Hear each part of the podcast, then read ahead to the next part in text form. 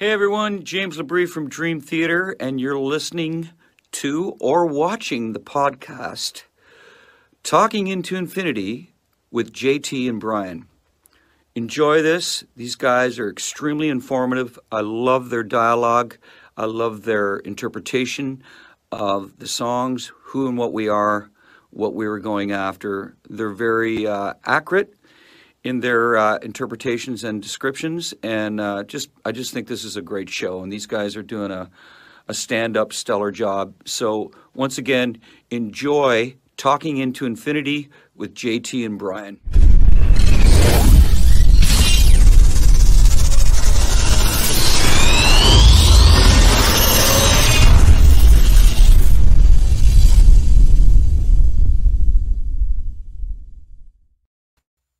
What's up, everyone? Welcome to another episode of Talking Into Infinity, a Dream Theater podcast. I am your host, John. We are live on Facebook, YouTube, talking into infinity dot com, and the C M S network dot com. We are live right here at those four locations every other Thursday at seven thirty p m Eastern Standard Time. If you are watching on YouTube, please do not forget to click those like and subscribe buttons and hit that notification bell so that you get notified every time we go live. If you would like to find video replays of the show, just go to our YouTube channel or the YouTube channel of the C M S Network. And if you're looking for audio replays of the show, just Google Talking Into Infinity Podcast. Without further ado, let me bring on my very good friend, my esteemed co-host, Mister Brian Hendrickson. It's good to see you, man. We had a much-deserved show off, so it's been a month since we've done this. So it's good to, it's good to be back and good to see you, man. I'm ready to talk some Van Halen tonight. It was a bright, cold day in April, and the clocks were striking thirteen.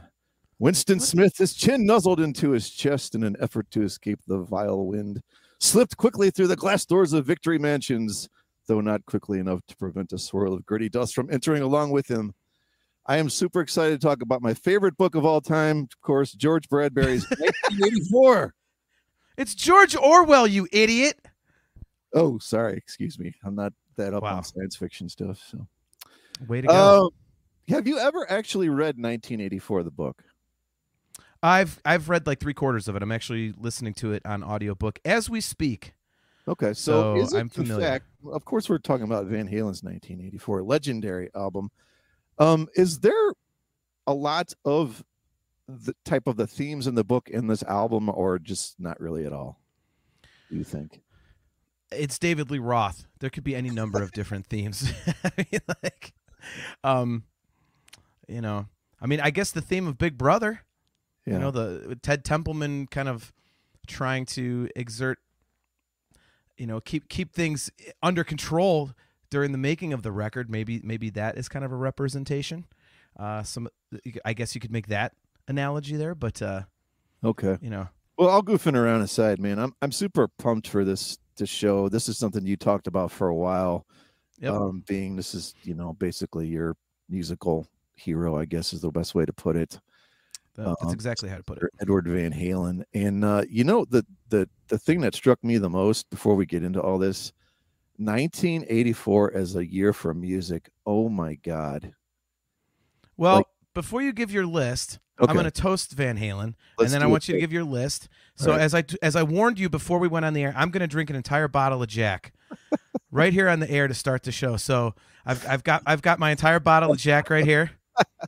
So there we go. It's right on camera. There it is.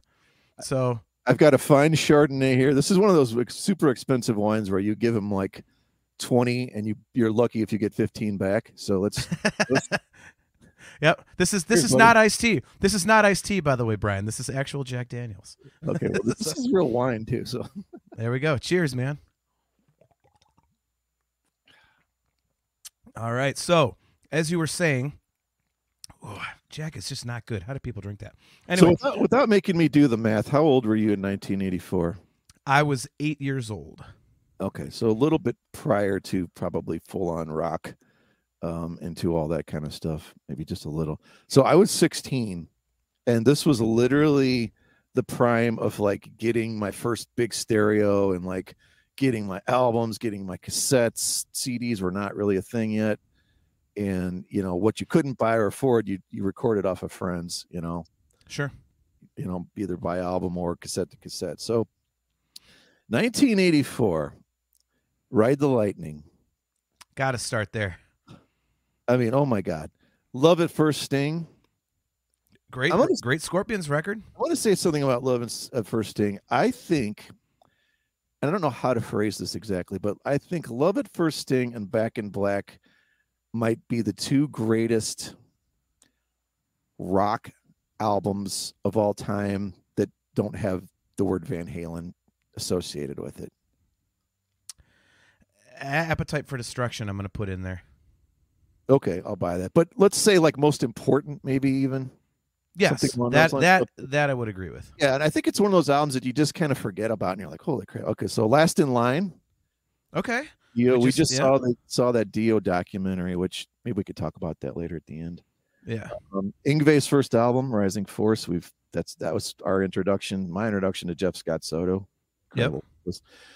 What I consider to be Judas Priest's greatest uh, opus, Defenders of the Faith. They were at their peak then. That it's just a giant molten slab of metal and hits on there. I mean, every song is just a hit. Sure. Uh, Queensryche, The Warning. Very Power good. Slave, Iron Maiden. I mean, this is this not ridiculous or what? Like, God bless, man. You weren't kidding. I know. Like, I just, I mean, I kind of had a feeling. Um, Tooth and Nail, Dokken. I think. Wow. Okay, another one. Yeah, I mean, the one that really put them on the map, right? Um, Triumph, Thunder Seven, uh, an underrated album in my opinion. I, I don't know. You're probably not that much of a Triumph fan, but. Uh, Uh, the debut of one of my favorite bands that never gets any credit, T N T, Knights of the New Thunder. Love that album. Okay. Uh, I'll try to speed up here. Perfect Strangers, Deep Purple. I think the last good album that they ever did. I mean, they put out an album every three years now. This just sounds like old Deep Purple, you know? Okay. Uh, Kiss, Animalized, which I would argue is probably my favorite of the non-makeup albums. Okay. We end on those. That's a that's a good record. Uh, one of my favorite bands that no one cares about, Autograph, Sign In Please. I loved all the synth stuff on that. The one's the one I had Turn Up the Radio. Okay. Rush, Grace Under Pressure, and we'll finish up with de uh, Metal Church debut. Loved it, and Rat, of course, Out of the Cellar. Oh, I mean, that's a great record. Not like it's just a ridiculous like. Five of the best albums of arguably the all of those bands on there. I mean, nineteen eighty-four, like what what was in the air, what was in the water, what was going on? And I don't I don't know. A lot of cocaine. I guess. Um yeah, I mean, dude, it's funny, like, you know, my wife and I always talk about the fact we're like, man, we were born a decade too late. And you know, I would have been eighteen in nineteen eighty-four. Like, what an age to be, you know, with all that stuff coming out. Could you imagine? So, I mean, all that stuff is just so solid. And I, I think I think it was like, you know, you're a few years into the eighties, so that vibe is kind of taken over. It's it's you know, it's the the party decade, and you know, sex, drugs, and rock and roll, and everyone was just kind of going for it. And I think you can kind of see that in a lot of the music coming out in that decade. And like you said, you know, nineteen eighty-four specifically, which, you know, we're going to get into here tonight. Uh, God damn. I mean, it, I mean, we've done the shows before where, you know, we're like, okay, it's it's such and such a year when Dream Theater put a record out. You can't have Dream Theater. What records are you picking instead? And there's going to be a few years where it's like a barren landscape of things to choose from. If we had to do nineteen eighty-four, holy crap. It'd be like, it'd be like, okay, what do I leave off the list? It would be, it would be really tough, man. So, um, yeah, super creative year. And uh, the perfect landscape for, you know, the nineteen eighty-four record that we're going to dig into. Um, so, show note, I, I may do a separate broadcast after this. Um, I was trying to, I was trying to see if I could upload a video that I made uh, two years ago to the day. It was, um, man... I'll never forget where I was two years ago today. Obviously, for those of you who don't know, uh, today's the two-year anniversary of Eddie Van Halen passing. And I was at work, and this is our busy season. We're just absolutely slammed. And I had uh, had my phone in my desk So I was uh, I was ignoring it because we had so much going on. And it was about four fifteen, and I opened my desk drawer, check, take a look at my phone, and I see I have forty-eight missed text messages. I'm like, what the hell? So I open it up, and the first word that pops up in like the preview is Eddie, and the next one, Eddie. I went, oh, oh no, no, no, no, no, no, no. So sure enough, I Google Eddie Van Halen, and first thing pops up, Eddie Van Halen dead at sixty-five, and I was just like, oh my God. So I had a hard time responding to all the text messages. I was getting phone calls. I, you know, for those of you guys that don't know, like, I love Dream Theater, but they are my second favorite band. Van Halen to me is religion, and Eddie Van Halen specifically, as Brian said, he is my hero.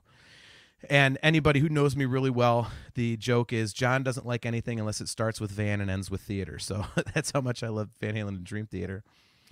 But I, I so many people were asking me to talk and stuff like that and do, uh, you know, just like, how you feeling? Like, what are you thinking? And, um, man, I, I just couldn't catch up with it. So I went on Facebook and I did a live video, and it's like twenty-eight minutes long or something. I just poured my heart out, all my stories and how I was feeling. It's pretty weepy, not going to lie. And I downloaded it to play on the show, but it's the file's too large to play. So I think I might do, um, a broadcast after this and just play that for anybody that wants to see that. 'Cause I have had some messages and emails like, hey man, what are you thinking about, you know, Eddie's passing today? So uh, I was going to do it at the end of this show, but it's too big to play. But uh, yeah, Eddie Van Halen is the roadmap to everything where I'm concerned. So this is an episode I've really been looking forward to. I wish it was under better circumstances, obviously. Um, you know, today is a day that's never not going to suck. I, I was talking to my guitar players today, and I said, uh, happy it should have been Ted Nugent Day. Because I absolutely hate Ted Nugent. I'm like, how is the world fair when Eddie Van Halen's gone, but Ted Nugent is still here spewing his bullshit? So, um, try to make light of things there. But yeah, um, I've really been looking forward to this, Brian, because this is, you know, not only a fantastic record, but I think it's, you know, I, I think creatively this might be Eddie Van Halen's peak, and I I do have the slight that slight preference for, um. the Sammy Hagar stuff. But that being said, I, I think when you really dig into nineteen eighty-four, especially the circumstances behind it, I think it might be Eddie Van Halen's uh, Eddie Van Halen's creative peak in a way. And that's not saying everything else sucked. It's just saying that this is just at a level he was he had never been to and probably didn't quite achieve after. How, how do you feel about that? Yeah, I was going to say the same thing. I, I was curious where you, you know, I know you're always like, I don't think I can rank the Van Halen albums. Yeah. But uh, uh, creative peak, yeah. I mean, this is when, you know, their, their sound kind of, well, obviously when Sammy came in, it, it evolved and changed too. But I just think the adding of the keyboards and being a keyboard player, I'm always going to probably say that. But I just love the keyboards on this album. I think they just add so much. It was a much needed thing. And it's not done in a like, hey, we're chasing new wave or something like that type of a way. I don't think at all. It's just like, hey, these, I can play keyboards. I can come with some killer ways to fill these songs out and just some awesome progressions and some great sounds. And I, I just think it adds so much to their, uh, you know, to their entire thing. And like, I, I, I really feel like it's a culmination of, I, I don't know how much, you know, more of like the inner turmoil was while this was being recorded, or if most of that was like after.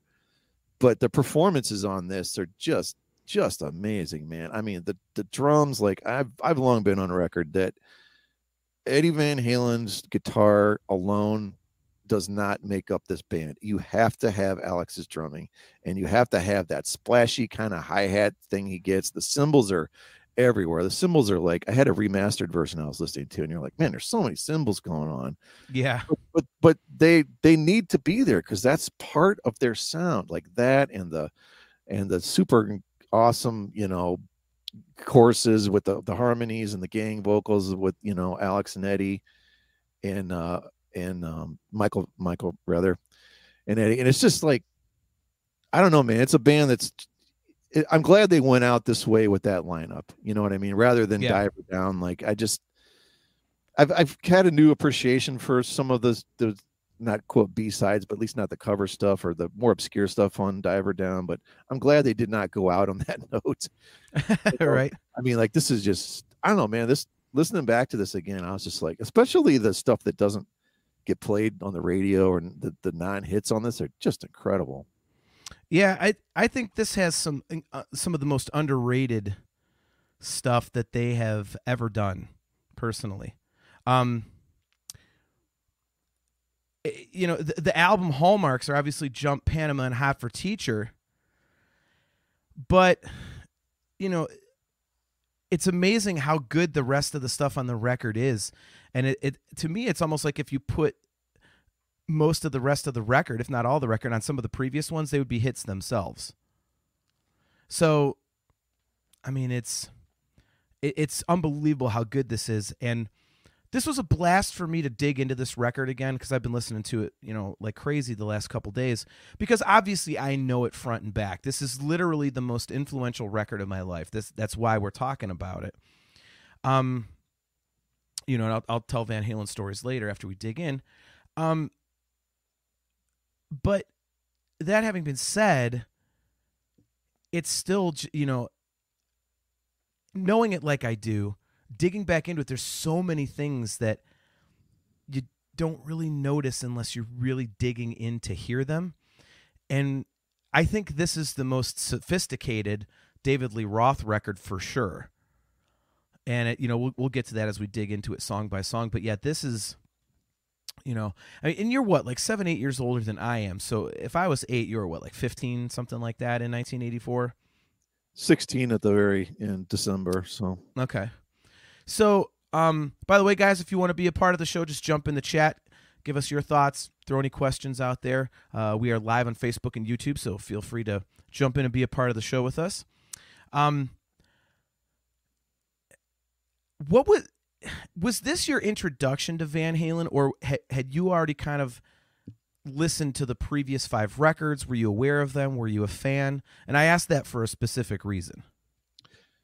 No, I got introduced, I guess, at fourteen, so roughly two to three years earlier.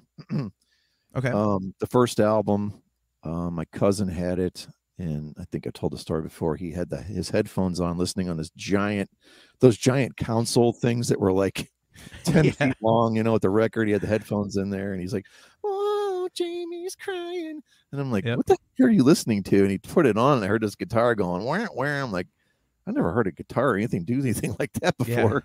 Yeah. You know, that was crazy. And uh, so, you know, big fan of the first album. And um, then when I joined the Columbia Record and Tape Club, uh, one of the albums I got was, um, I'm drawing a blank now, Unchained. Fair, Fair Warning. Warning. Sorry, senior moment there. Um, yeah, Fair Warning. And I just, at that beginning for, for me, you know, the beginning of Mean Street, uh, it's just like, oh, my God, this is so yeah, you know, Dirty Movies. I mean, everything on there was so, so damn good. So I was a huge fan. And then, like I, and then, like I said, and then Diver Down came out, and I'm like, what, what is this? Like, yeah, I was like, I don't want to hear them singing Pretty Woman. That's pretty stupid. And I, I really never listened to anything else on on that album, honestly, till probably later. But uh, yeah, I remember first time I heard Jump, I was like, wait, they got keyboards now? I was just yeah. like, I thought it sounded awesome. But, uh, you know, we'll, we'll get into the songs too, but, but yeah, I, I mean, I, it definitely was, I understand what you're saying. I think it was a very mature David Lee Roth, which is funny because I guess the band probably didn't think he was so mature, which is why, yeah. you know, he ended up leaving and everything. But yeah, their performances on this are just, so did Ted, let me ask you a question. Ted Templeman, did he produce any of the Sammy stuff, or was he strictly he, the D L R? No, it was strictly the D L R stuff. Um, he did help at the end of For Unlawful Carnal Knowledge, because they were working with Andy Johns, who did all that Zeppelin stuff. And Andy was such a disaster. Like, him and Eddie Van Halen were basically just drinking buddies. So Sammy Hagar called Ted Templeman to come in and kind of like get him, you know, drag him across the finish line. So he did help with one of the Sammy records, but that was the extent of his involvement with those. Um, yeah, he, I, I know that, you know, Ted Templeman's book is really good if you haven't read it. I actually re listened back to the chapter about nineteen eighty-four today, and uh, man, it was, I'm telling you, like I, I read anything and everything I possibly can about Van Halen, and that some of the some of the stuff that Ted Templeman was talking about uh, in relation to the making of this record was just, you know, I don't know how this record even got made. So, um, yeah, it's, you know, it's it's crazy, man. So why don't we dig into this? You know, we'll go track by track. Uh, we'll start right there with the intro track. It's short, but I think it, it, it's worth talking about for a second, because it's always fascinated me as I've come to know the band and their fans more and more as the years have gone by. I really wonder what the initial reaction was when people are, you know, coming off a Diver Down, which is, you know, granted it's, you know, cover heavy, but I, I don't know how many people knew that at the time, because there wasn't like Blabbermouth and Google and all that to find that out. Um, you know, and they're, you know, Fair Warning and Van Halen two and all this stuff. And all of a sudden, you know, they, they run out to grab the new Van Halen record, and it's this synthesizer thing. And I was like, you know, I know when I first heard it when I was eight years old, like I saw Van on the cover and I thought, oh man, like Van Ludwig van Beethoven, this crap my dad listens to. I hate music. Like I, but I had nothing else to do. And when it came on and the, and I heard the synthesizer intro, I was like, this is like that Mannheim Steamroller stuff. Like, all right, I guess this is kind of cool. So Man, I, I have a Steamroller reference. I didn't think we'd get that on here. Uh, one of the one of the few things I know that's a little bit cultured. Uh, that's awesome. But um, yeah, I mean, what was your reaction when you first heard like a like a this weird keyboard intro? Because you know it's Van Halen. I mean, you're you're expecting roaring guitars, and just pounding drums, and you get this synth track for a minute, minute and a half. You know what? So, what was your reaction to this? I thought it was sweet as hell. It's like, especially being a keyboard player. Mm-hmm. And uh, that was the year that my dad bought me my first synthesizer also, um, eighty-four. Yeah. And uh, it, it really reminded me of Rush, to be honest, kind of how they used synths, you know, just sort of to fill things up and stuff. And uh, being a huge Rush fan, I was like, man, they're, these guys are like, they're like really getting like nerdy now or something. You know, I don't know if that's the word right. I'd use, but, but yeah, I thought it was really cool. I mean, and kind of listening back now, hearing it, it's like, I don't know. It's something that I guess anyone could probably go program in five seconds now, but it's kind of easy saying that in hindsight, you know? Yeah. Um, but yeah, I mean, it's, it's, it's just a cool way to, to segue into Jump, I guess. And I don't know, it, it sort of just signals, like you said, that this is not going to be a normal Van Halen album. Yeah. Right off the bat. Yeah. I, I just always thought it was a really interesting choice to open up with that. And I think, you know, for me, the Van, the nineteen eighty-four record is a statement of intent by Eddie Van Halen on all levels. And I think opening up with a synth track is him going, fuck you, I'm going to do the record I want to do how I want to do it. You know, it's, you, you don't have your Eruption, your Spanish Fly, Cathedral, stuff like that. You know, the the tapping intro to Mean Streets, it's it's it's this, you know, ambient, atmospheric, kind of ethereal keyboard intro, and you're like, what the hell? But like you said, it is a it's a great lead into Jump, which, you know, again, is a song that I wonder about. You know, hardcore fans of the first five records, they hear the synth intro, and then all of a sudden Jump kicks in and they hear more keyboards and they're going, what the hell is going on here? Like, that had to have been something that was really jarring. I mean, how do you think it was received? I yeah, I honestly don't know, because, you know, I wasn't, I mean, I, as much as I liked Van Halen, then I wasn't, you know, twenty-six years old and been there since seventy-seven, you know, you know, seeing them live, and, you know, that the seventeen year olds or eighteen year olds were then or whatever. Um, so I'm, I'm curious. I mean, I'm guessing probably wasn't all that well, well received. I don't know. I mean, the thing only went on to sell eight zillion albums, you know, so I'm guessing the hardcore fans still were plenty on board. I mean, because once you finally get to the guitar solo, you're like, oh yeah, this is, that's Van Halen, all right, you know? Yeah. Well, and that that's one of the things that I noticed about it is, I I imagine the hardcore fans going, what what the hell, you know? I mean, the I if I'm if I've got my timeline down, I think I think they released Jump like three weeks before the album hit, so people had heard Jump, so they knew it was coming. But yep, you know, for them to hear keyboards in a Van Halen song, it's got to be like, what is going on? But then the guitar solo comes in and they're like, oh, there it is. Like, it's almost like a, you know, that sigh of relief that we're not just getting Eddie Van Halen playing keyboards for, you know, an entire record. And it, it's funny because the, the song that Ted Templeman harps on the most in his book is Jump. And he talks about the fact that he was not into it. It just didn't ever grab him. And then, you know, even after the record was out and everything, he's like, yeah, it's, you know, to this day, still, I'm not the biggest fan of Jump. And to me, that's just, that is completely ridiculous. I don't, I don't understand. I mean, he, he talks about the fact that he was waiting for that monstrous roaring Van Halen everyone had come to know and love. But Jump is an undeniable song. I mean, how, how, How you can't just tap your feet and get into that and just, you know, groove to it, I don't understand. I mean, you got to have a really biased sort of outlook towards the rest of the Van Halen catalog to say, yeah, Jump, nah. Like, I, you know. Yeah, I, I don't know. It's, I can see both sides of it, because if you really just isolate it and you just listen to that keyboard going, damn, damn, damn, we already know and love it. But then it's like, you know, if you're used to everything else and you just isolate and that's all you hear, you're probably like, this is this is silly. You know what I mean? I, I don't know. I'm trying okay. to be devil's adv- advocate here. You know what I mean? Okay. All right. Like, like I don't know, just like just an L, and then Dave's like jumping off of the riser, you know, doing his splits and literally jumping and all this and that. I, I don't know. Like, well, I, I don't know if there's any truth. The song used to be called Leap, but they, they like that just didn't sound good lyrically. Here we go. So, It was it was no, spring, but, uh, but hop. Yeah. Might as well hop. And the backing backing vocals were very bored. Hop.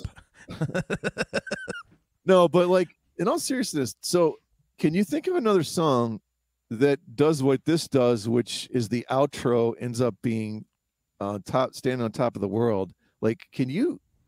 I'm trying to think of any other band that did something like that, that actually, you know, I'm not going to count Metallica doing seventeen Unforgivens. Right. I had like a, I had one other, well, I was thinking like Mindcrime, because they did Mindcrime too, but that, that doesn't make any sense either. Yeah. I, I can't really think of one. And I mean, the most interesting thing about that is, you know, he does the riff literally one time through. I mean, yeah. The guitar part that rides out Jump is dun dun dun dun dun dun dun dun dun, and one time it goes dun dun dun dun dun dun dun dun dun dun. So it's literally once, and he ended up building, you know, the whole riff for Top of the World, you know, closing track on For Unlawful Carnal Knowledge out of it. So, yeah. So I think Cam- the, closest, the closest I came to, honestly, was uh, sorry to interrupt you there, was actually oh, bon, was Bon Jovi. It's My Life. They do sort of the callback to this one's for Tommy and Gina, who never look back or whatever. It's kind of a callback to Living on a Prayer, but it's really only lyrically. Oh, okay. You know, and, but in the musically, it's a, it's, I think, I can't remember if they almost do a, a bit of the progression there, but yeah, there's literally, I've never heard this done like this where, and like you said, it's only one, one small section and boom, we got another song out. So I think it's really co- cool and unique in that sense. Yeah. So K L McLeish says, we were talking about uh, the intros. He says, you say that, but Intruder, and there was an instrumental intro on Fair Warning too. No, I mean, you're right. And, and K L, but the thing of it is, though, we're talking about the fact that, you know, with Jump and with nineteen eighty-four, specifically Jump, it was really poppy. It was very different. Uh, Intruder was kind of kind of menacing a little bit. And it, it When you're, when you're talking about an instrumental intro on Fair Warning, if you're talking about the tapping part going into Mean Streets, I mean, that's just a guitar thing. But I mean, or if, if you're talking about um, Sunday Afternoon in the Park, that's just down and dirty. Uh, yep. So that's that's different. This was, you know, those were still in the Van Halen vibe. That was still in the realm of what people were expecting. This, you know, Jump and, and the, the intro synth track nineteen eighty-four were not that. So, um... But yeah, and have you ever gone on YouTube and listened to the actual? There, there's uh, a a long interview with Eddie Van Halen out there that um, he's actually playing this in the background. You can hear him working on it. Like he's like, oh, I just worked this up, and it's all the, the little parts to Jump. It's man, it's cool, and it, it's interesting because some of some of the stuff like in the in the bridge that he does on this song, those chords are weird, And to your point about Alex Van Halen, you know, under the solo, it's like ga ga ga ga boom da doom doom. He's doing all this wonky stuff, and it always makes me think of something that Sammy Hagar said in his autobiography, which I highly recommend if you guys haven't read it. It's one of the best yeah. musician autobiographies I've ever read. Um, yeah. He says that Alex wasn't as cool of a drummer after he got sober. He said when he was drunk, he'd do all these weird fills and weird like stuff like that. And he said it was really cool. And I think that's on full display here on nineteen eighty-four, because he does some crazy stuff. And his right hand is really working overtime on a lot of material.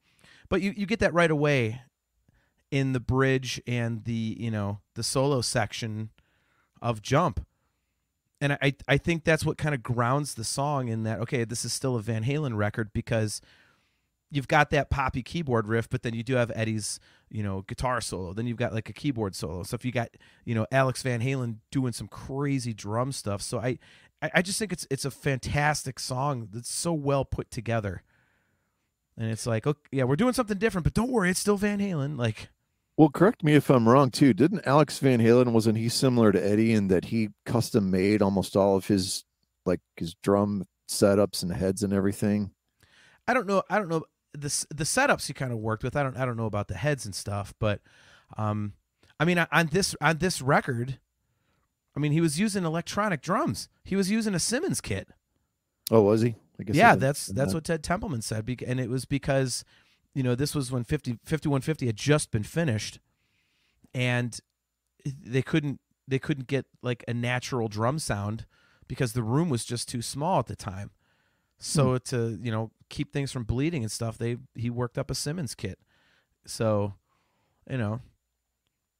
That's all right, here we go. Yep. So our T-Bone drum covers. Good to see you, man. Our buddy Tommy. Uh, he says, hey, guys, there's a video on YouTube where someone removed the guitar from Jump, and it's just the keyboard. It's the weirdest effing thing I've ever heard. Yeah, dude, it, it's everyone that thinks it's like this simple little poppy thing, but Eddie plays some really wonky stuff in here. It's really cool. So if you guys haven't seen that, definitely go check that out. Um, all right, man. Well, let's get into where the record really kicks in and people kind of breathe that sigh of relief and go, oh, my God, this is a Van Halen record. Uh, a song that Eddie Van Halen said he was trying to do his version of an A C D C song, uh, Panama. I, I, I don't know about you, Brian. Have you ever heard an, an A C D C song kick as much ass as Panama? I haven't. You know what's funny, though? I immediately think of Shoot to Thrill almost. It's It has a little bit of that vibe. It's like Shoot to Thrill on acid and speed, I think. Okay. But, uh, yeah, but yeah, I, I can see that vibe. Yeah, and Panama, man. What a well, let's talk, too, about so nobody really knew. I don't remember. Was there videos for Pretty Woman? There was. That was the only one. They had had like promotional videos. I mean, if you look it up online. But in terms of like M T V, the the first right. one that people really knew them by was that really crazy one. Uh, that it they it was it was like basically like a concept video, uh, for Pretty Woman where they were each a different character and stuff. Okay, yeah, but so it's like when you finally get to Jump in Panama, you actually kind of get to see them, even though they're not really playing, you know. But you actually get to see Eddie playing and those guys all playing, and yeah, that's no one had, unless you'd ever seen them live. You know, it's not like nowadays where you just go on YouTube, everyone's got a concert, but unless you'd seen them in a concert, like you never really saw them before. And uh, I think the videos, you know, if it wasn't for M T V, I don't know how big this, you know, this album probably would have sold three million. I don't know if it would have sold, was it five it's at now? Or is it even more than that? I'm not sure. Ni- nineteen eighty-four? Yes.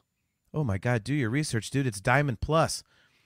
The, oh, David okay. Lee Roth, the David Lee Roth era is bookended with Diamond Records. Van Halen won in nineteen eighty-four. That's ten? Yes. Okay. I, how, I've do, never, how do I know something more than you know? You, I don't know. I never heard that before. I heard platinum. So. Wow, okay.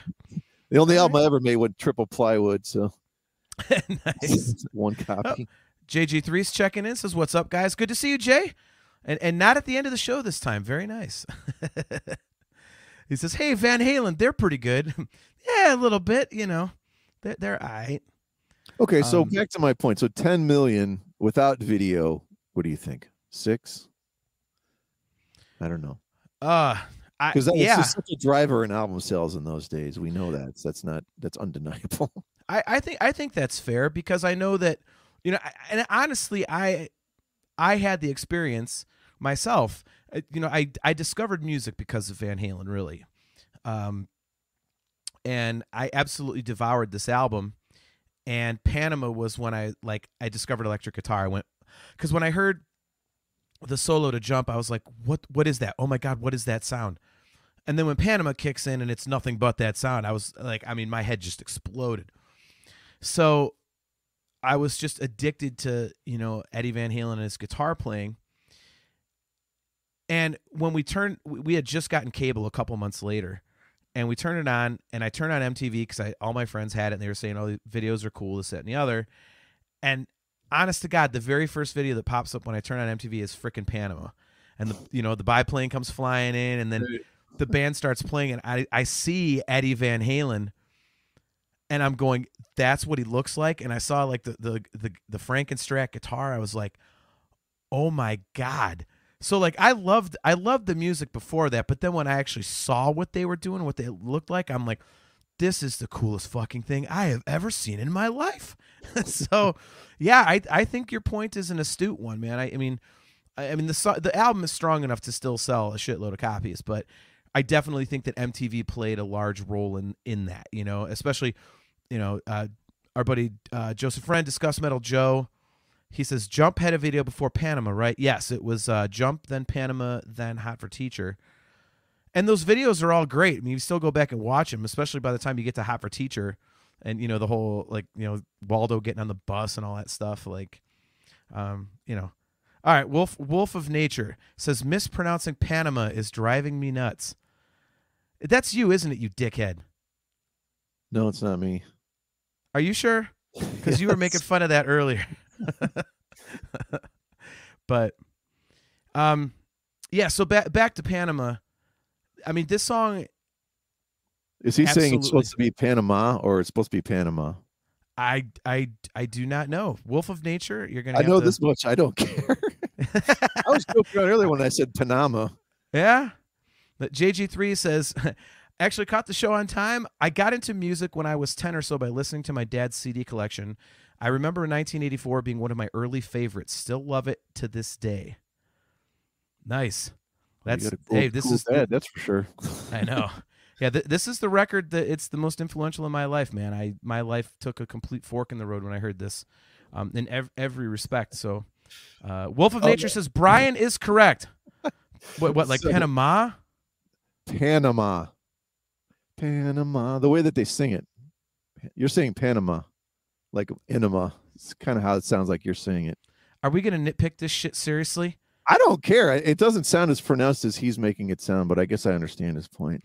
I mean, Wolf of Nature, I know you're correct, but I can't be like, you know, when you listen to that Panama song, like, I can't. I'm just speaking conversationally.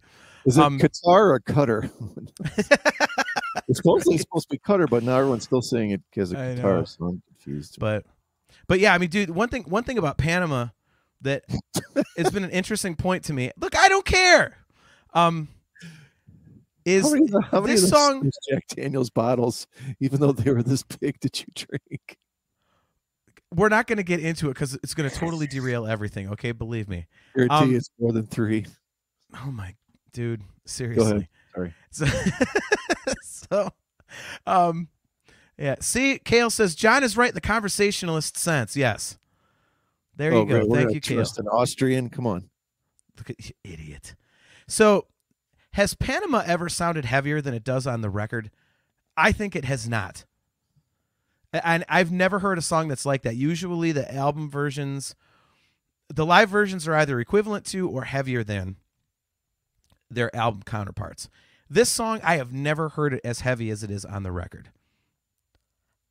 It's like a once-in-a-lifetime performance. Well, I've only saw them one time, and it was with Sammy, obviously. Um, so, yeah, I mean, I get, I can understand what you're saying. There's like an, um, uh, I always like the term immediacy. There's an immediacy yes. to it that jumps off the vinyl, I think. Um, because kind of like live, you can sort of drag it out and stuff. But when yeah. you do that, I think you take away the heaviness of it, almost like what you're saying. Yeah. Do you know what you do? You follow me? I, I totally do. I totally do. And that's, you know, I mean, to your point about the Sammy stuff, you know, he, you know, the, he, he, he, I'm reading comments here. A, a, the guys played it on the live Sammy record, but it is a little sped up, and it's it's tuned up a little bit, and it it doesn't have that power. And even seeing the song multiple times on the Roth tours that I saw, it, it doesn't hit as hard. I mean, it's still a phenomenal song. I'm not saying it's it's not as good. It's still a great song. It's just not as heavy. So it, it, that's always been really interesting to me. But um, it, the other thing that's cool to me about this song is that, like, very, very few times in rock do you have a, a case where you're singing the chorus, but you're also singing the guitar solo. You know, I'm like, I, I think most of us, especially those of us that play an instrument, you can, I, I mean, the chorus is duh, it's uh, Panama, you know, whatever. Yeah. But, you know, people know that guitar solo. They know the little parts and everything. Like, especially, yeah. like you know that's coming and stuff. Yeah. You know, I mean, it's that is such a rarity, and it's incredible how how that came out. I mean, where do you stand on that? Yeah, that, that's that's a master clinic in in. It's hard to call it a guitar solo because I think the beginning is a guitar solo. The end is is like a a musical bridge or something, or it's an extra part, whatever. Because it's so musical and it's so, like you said, it's so melodic. Um, and you know, it's there's just not too many people that can pull that off. You know, I mean, yeah, I mean Eddie's one of. I was thinking of like maybe the solo for like Photograph. You know, you kind of you sort of hum that one and know that one. We were talking about Rat earlier, like Round and Round. You sort of know that, you know, you can kind of yeah, the harmony part. But what you're talking about is something different because there's it's kind of just the guitar sort of doing its own new riffs that are not sort of not. And I'm not saying noodling in a negative way, but yeah, but more to the wheedly wee part, like you're saying, like yeah, that that whole little sequence there is just amazing. And I yeah. think that adds to what you're saying about the heaviness, because when they play it live, or when any band plays it live, they milk all that crap out for another two, three minutes, get people singing along, whatever, this and that, get people clapping and this and that kind of thing. And yeah. And when the immediacy just slams you in the face on, on the studio album and it does what it does, it's it, it's pretty special. Yep. And I the other thing about this one, and again, back to your point about Alex Van Halen's drumming, you know, his groove sounds so simple, but they can be difficult to recreate. I know that, you know, we play it in in my cover band, and um, you know, our drummer, he's a fantastic drummer, but that groove, it's just there's something missing. It's something that Alex just he had that swing to it, and for something that sounds so simple, it's difficult to recreate, man. And it, it's it just adds this little layer that you don't really think of because it's just a simple boom, bah, boom. You know, kind of, you know, four to the, four on the floor type of a just pounding drum beat. Yeah, I, I think it's his hi hat playing. I mean, I, he he just he does, and I'm not, I'm horrible at describing, you know, what drums do and stuff. But I just know I just know when I hear something, and I'm like, okay, that's, you know, it's kind of when you see something, and you're like, I know what this is. I don't really know how to say it, but it's like, I don't know. There, like you said, there's a swing. There's a, there's a way he plays hi hats. There's a way he does accents. And it's not your standard thing. It does. It definitely gives it a swing. I think that's a that's a good point. Yeah, and I, you know, this song to me is, I, I, I mean, it sounds stupid, but it is the gateway Van Halen song. It's got all the hallmarks. If you want to, you know, tell people, especially of a David Lee Roth song, like, what is Van Halen? Oh, well, Van Halen's kick-ass drums and just the guitars, like, just screaming, and, you know, the bass is thumping, and you could sing along to it, and, you know, you want to rock, and it's a total party tune. Like, this is, like, the David Lee Roth Van Halen sound, you know, encapsulated in, you know, three minutes or however long, you know, the song is. Uh Poor, poor poor Joseph Wren. He mistyped harmonics as harmonica in the chat, and I was catching crap. It's like, you don't remember the harmonica solo in Panama? uh, Wolf of Nature brings up a very good point. He says, Alex Van Halen is beyond underrated. Mikey's voice is just as crucial to the overall sound of this band. Excellent, excellent point, and uh, anybody worth their Van Halen salt would completely agree with you. Um, you know, the, the Michael Anthony harmonies are just absolutely, you know, you you gotta have them. You, you have you just have to have them. It was it was cool that Wolfgang Wolfgang could recreate them on those Roth tours. Um, I'm, I'm glad I'm glad that he's got his own record out now, so that we all can put that whole uh, it was you know tracks, put that crap to bed. We now know it was definitely Wolfgang singing, so that was good. Um, it was a good point by Discuss Metal Joe. Alex plays slightly behind the beat. Okay, that's what I was curious of. I'm always get those mixed up if it's if it's ahead or behind, but yeah, behind I think gives it the sort of the lazier, you know, uh, swing type of a feel to yeah. it. Yep. It says Alex plays slightly behind the beat. Usually it's not a good thing, but when this band does it, there's a groove you cannot match. Yeah, completely agree. And and especially, you know, Eddie Eddie's not usually like chugging and down picking and stuff like that. A lot of, and you know, we'll talk about this a little bit later, like in some of the boogie stuff, Eddie's not going along with the drums. Like the drums are yep. and Eddie's kind of like holding chords out and just, you know, he's playing the slow stuff, and it, it man, it just makes it move. It oh my God. It just, it just makes it move. So Man. Without getting crucified, what is this song actually about? Because I have no idea. Is it about a chick? Is it about a car? Or is it about like the experience of just driving Suppo or something? Supp or what? Supposedly it's about a car. Okay. But so Ted, Ted, Ted, Ted Templeman says that it could be construed as other things. And, you know, he he's he's of the opinion that that's one of the, you know, part of the brilliance of Dave's abilities as a lyricist is that, you know, you well, what's it about? Could it could be this, it could be that, it could be this. Um so yeah, but it, he said it's about a car, so it you know that's but it and, also could be construed as being about a woman, obviously.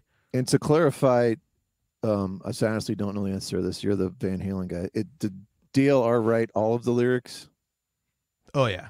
Okay. Yeah. So he came up with all the song titles, all the lyrics. Yeah. Okay. Yeah. So, all right. Well, let's move on to the next track, which uh, this one's for you, Kale. Uh, J G three. It's about a gleaming red barchetta. Nice. Was that before or after the motor law? Yeah. Um, uh, so this is for you, Kale, because I think you and I are going to completely agree on this. Uh, we are now onto one of the single most underrated Van Halen songs ever recorded, Top Jimmy. I absolutely love this song, and it never gets talked about. It is just, oh my God, this song rules. I I re-listen to this song several times a week, all the time. I just think this song kicks ass, and it's, you know, again, it, it's it's interesting how this record flows, because this is, you know, now the fourth track. So you've got the intro track is the synth track. Then you've got the poppy keyboard stuff of Jump. Then you got the heavy guitar stuff. Okay, here's the regular Van Halen sound with Panama. But now you get into this one, which is kind of like a more up-tempo, but it's like a clean channel, kind of jangly in a way. It's, you know, so you've had several different flavors already on this album, and you've only gotten technically three full songs into it. So, you know... It, it's fascinating, the, the amount of stuff that's crammed into this record. And I've always loved his use of the Ripley guitar on this one. And I'm sure if you guys have read about it, you've heard that it's uh, it was a prototype guitar where you could pan each string individually. And he had it set to where it was like, you know, everything was panned to either side, so each string. So when you're listening to it in headphones, it sounds like it's like left, right, left, right, left, right, left, right, left, right, left. And it's like it's ping-ponging in your ears, and you don't really notice it unless you're listening for it. But man, it is such a cool thing once you know what you're listening to. And um, I just love it. The song grooves, and I I love how the whole song is like this upbeat, like jamming kind of groove, Brian. But then you get to the get to the solo, and it's it breaks down to halftime. And it's just heavy and dirty and, oh, my God. And, I mean, this is another example. The solos on this record are just, Eddie was just going for it on every level on this album. And Top Jimmy is just a perfect example of that. Yeah, the, the harmonic intro on this, like, this is an album that, I mean, you it begs to be listened to with headphones. Now, I, I was working today, and I usually don't work with headphones on, so I just kind of just playing it through my phone, and I'm like, this is not what this album sounds like, You know what I mean? Like, this album needs to, you need to hear that panning. You need to hear, you know, all those little accents and everything going on in every instrument. And uh, yeah, it seems like on this album, there's a lot more, there's just a lot more clean sort of chording and, and, and harmonic things going on. There's not as much crunch. You know, the crunch is still there, but when it is, it's, it's, I think it stands out a lot more dynamically. So I think this is the most yeah. dynamic album, you know, to say. Excellent word. Yeah. And um, I don't know, you, do you know anything about the story? So I, I was a, a D J in college, and there was a band called the Rhythm Pigs. And is it true that this is about one of the guys who was in that band? This song is actually about this other guy. It was it was some band that David Lee Roth would go see, I think, down in L A called Top Jimmy and the Rhythm Pigs. Yeah, okay, so and there it, was them, yeah. So we we I was a D J on this overnight show, and we played like alternative music, and I remember playing a Rhythm Pigs thing, and then like I was, there's something on the album or on the vinyl, or I heard something later about, oh, this is has to do with, you know, whatever, and I was like, huh? So yeah, that's that that's that's definitely where it came from, and Dave just loved these guys, so he's like, I'm going to immortalize them in a song. Um, I, there's more to the story. I, I can't I can't remember it off the top of my head, but um, yeah, it, it's definitely a band that he would he would go see. Um, and and to, and to your point, I'm really glad you brought it up. You know, this is a really dynamic album, and I never really thought about. I mean, I, like I said, there's a lot of flavors, but when you think about it, yeah, it goes. There's not a ton of that full blast amp to eleven crunch. I mean, you got Panama, Hot for Teacher. Uh, You know, House of Pain we'll get to, but yeah, that, I mean that's a really that's a really good point, man. Uh, you know, I I just think the guitar work on this one, like you don't really you notice like the the harmonic intros or, or intro, excuse me, um, and obviously that breakdown is crazy, but I love the riff because it's you know at the at the tail at the end of this, it's this little jingle thing, and it's God, it is so cool, man. There's so much to listen to on this record, and, and this this this song to me again, it's just man, it just goes, and it's it's just catchy, and you know the choruses are great, and whew, man, and you know to J G three's point, this is um, Michael Anthony's great on this song. Top Jimmy floats, you know, voice is a little roach there, but um, yeah, th this is this song is just so underrated. I I even even when I'm talking to like hardcore Van Halen fans, it does not come up that much, which really surprises me, because if I was if I was ranking, you know, Van Halen songs, this would be way high on my list. Is a, a great comment by J G three. You don't realize that this is a thirty.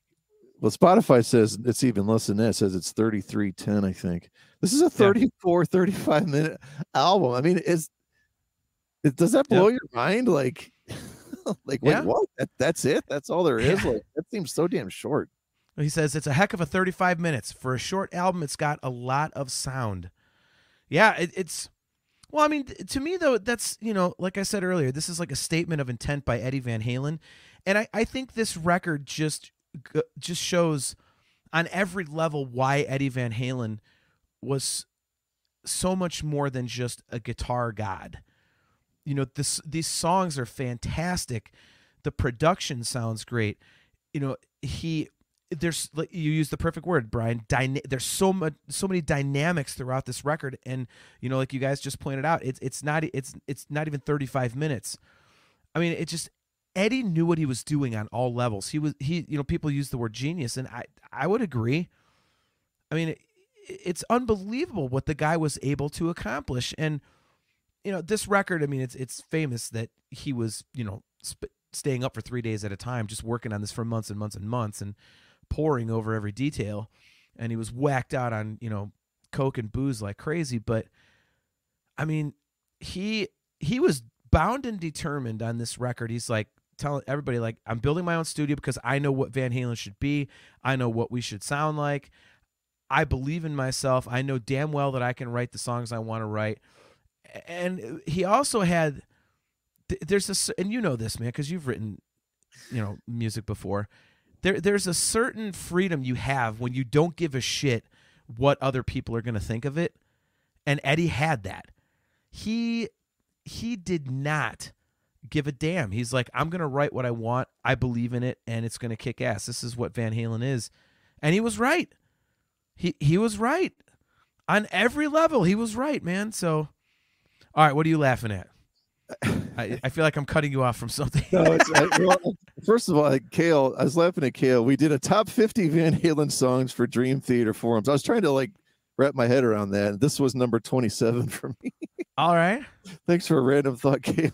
Yeah, there we go. No, J T three, this is a good point. Sometimes I wish artists nowadays wouldn't feel compelled to make eighty minutes of music, you know, because it feels like albums would be tighter if they weren't more for it. And we're not talking about Dream Theater, obviously. But, yeah, there are yeah. a lot of bands and songs I hear where it's like, man, like, you know, if you cut this six and a half thing down to four, you know, this five and a half to, you know, to four and a half. Like I, I, I totally agree with that on, on a lot of stuff like this. There is no wasted space on any of this album. And it is yeah. just like every note counts. It all means something. And really, so we're only, we're looking at eight songs if you don't include nineteen eighty-four, right? Yeah. Mm-hmm. Is that correct? I mean, that's, that's yeah. just, that's, but it's eight songs. So I was just thinking of something and I don't know why it, it hit, took till now to hit me, but nineteen eighty-four and fifty-one fifty back to back basically for Van Halen, for let's just say basically for Eddie, right? Like yeah. I mean I, like I don't know, I can't even fathom that. Like I'm just I just kind of like, because how much of a peak he was here, and then to take it even farther and have someone who could take it farther vocally like Sammy did, like I don't know, man, those two albums back to back, just hard pressed well, to find something that that uh, I don't even know what the word is. It's We're running out of maybe? Superlatives. Yeah, right. Well, yeah, pro well prolific, but but but uh, groundbreaking, you know, and well, I mean, he and innovative.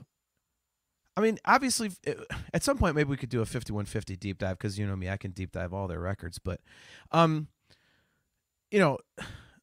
Real quick point on fifty-one fifty and we'll move on. But, you know, fifty-one fifty, you can't really hear Roth on it. But if you take the vocals out, it still sounds like Van Halen. I mean, obviously people are going to say, well, why, you know, why can't this be Love? And Love walks in that they're not, you know.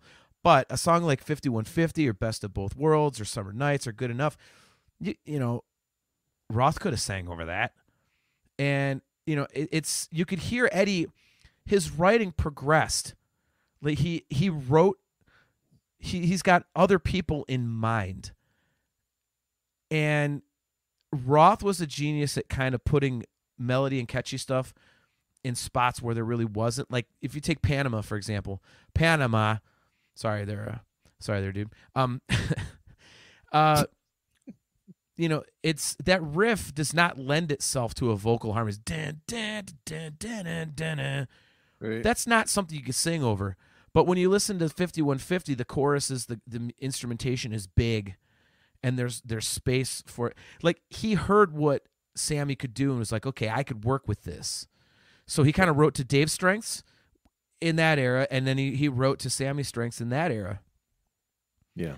And I mean, it's it's it's fascinating. It's absolutely fascinating. So um all right, so moving on to Drop Dead Legs, which oddly enough to me, I mean, I like this song, but I, I had no idea there was this enormous fan love for it until their final tour in twenty fifteen when they put it in the set list and everyone just went bonkers. I was like, I didn't I didn't know everybody loved Drop Dead Legs as much as as they do. So, I mean, th not much to say on this one, it, it, except for it's just a damn good tune. It's like a slow kind of, you know, headbanging rocker. It's it's just a fun song, man. Yeah, kind it's of a, a sleaze, sleazy grinder, you know, yep. sort of thing, you know, and you got the, you know, he's got the, the great bends going on and stuff, yeah. you know, perfectly placed, you know, like, you know, just real kind of sleazy and greasy, you know, like, I don't know if it fits. You could see why Roth came up with the lyrics he did for it, because it fits the music, you know? Yeah. And it's, like I said, it's a very, it, it's a more, it's definitely a more simplistic song. But again, we talk about the, mul you know, the, the multiple flavors on this record. And this is, you know, again, it's simple like Jump, but it's in like kind of like a dirty, you know, not bluesy, but almost in that kind of, you know, jammy kind of vein in a way. And to the point where like I, one of my favorite Van Halen moments is the is the ride out solo on this song. And he's got like one of my, it, it's just this little tiny moment, but for some reason I've always loved, you know, that solo, because he, he's just kind of riffing. And I don't remember if this, if that was a first take or not. I, I, I thought I read somewhere that it might've been, but don't quote me on that. But it's got this part in the middle, and I think you know what I'm talking about when it just goes like he just basically dumps the bars like like it, it's like he's fighting the guitar. It sounds like you're like choking a cat. I'm like, and he's just digging into that guitar and that, and I love it, man. There's so much attitude in it. So I mean, this is it's a very simple tune, and it's just a fun song. And again, I didn't know there was this huge fan love for it until, you know, everyone went bonkers when it appeared in the set list in twenty fifteen. Well, I think if you got anything other than the hits from this, people are going to go nuts because they've heard those a million times. But an interesting comment here that agrees with you, somebody named Chris Akin. Roth would have been fine on Good Enough. That one sounds like a Roth impression, which I think you said, yeah, that, that definitely sounds like Roth. So thank you, Chris I, Akin. I, Chris Akin. I could see that. I, I could definitely see that. That's, you know, but that, but then again, like the Sammy Hagar, the Sammy Hagar haters would say, oh, that's so stu U S Prime, grade A stamp guaranteed, like that Sammy sucks at lyrics and da da da da da. Um, so, yep. Yeah. So J G three, yeah, he's whoa. What about Hot for Teacher? He's like, oh wait, I'm forgetting the track listing. Yeah, St stick with stick with us, Jay. And, and stick with me in, in, in particular. I, I know I know my the only thing I will tell you I, I can definitely be certain that I know about it's Van Halen. Like I eat, sleep, and breathe that band pretty much. So, um, yeah, Drop Dead Legs is. I mean, it's the it's. I think it's the one song on the record that all the songs are great, but I think this is the one I'm like, yeah, it's a cool song. There's really not much to this one. I you know for me, it's it's a cool groove. It's a cool song, and it, it, you know it rocks. That's you know. all you can say. Yep. So let's flip the vinyl to side two, and uh, let's listen to a Lamborghini revving. So that's everybody knows that the that Panama features Eddie's Lamborghini, but Ted Templeman says in his book that the very beginning of "Hot for Teacher" is actually the Lamborghini as well, and that Don Landy recorded a whole bunch of it and specifically worked on getting the Simmons drums to sound like the exhaust and then time it all up so that it could kind of like blend. Wow. So yeah, supposedly, supposedly that first rhythmic thing uh, is actually the uh, Eddie's Lamborghini revving or the, the tailpipe. So, I mean, God, where do we begin with this song? This is just, I mean, th this is this, the music video for this song is what made me want to want to actually, uh, made me want to actually play.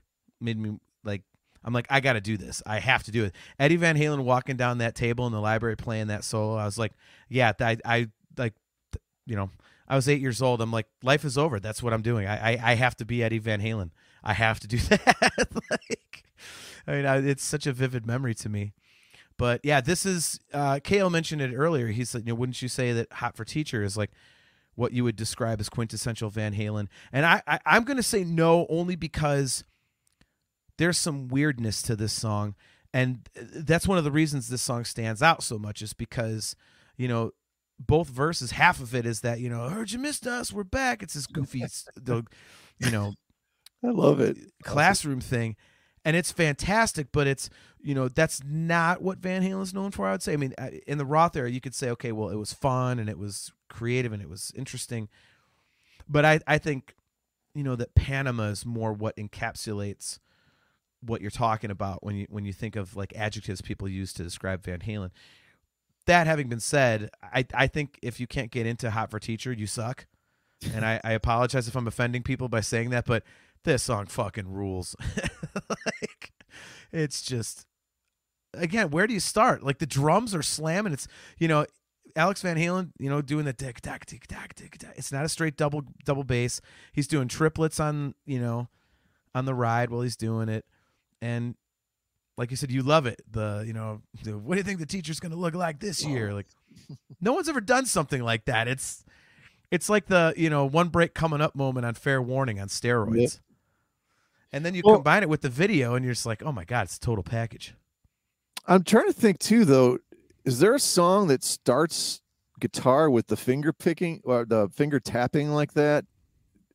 Going back to Eruption, I can't think of a song that just starts just with that, which I think makes it kind of unique too. Cause like right away you're like, okay, this is going to be Eruption mixed with School's Out, mixed with Fast Times at Ridgemont High, like with, with fourteen gallons of testosterone thrown in. Like, you know what I mean? I mean, this is just like a, a man cave, you know, dream, like, you know, the way that guitar starts out, man, with all that, with all those incredible hammer-ons and stuff.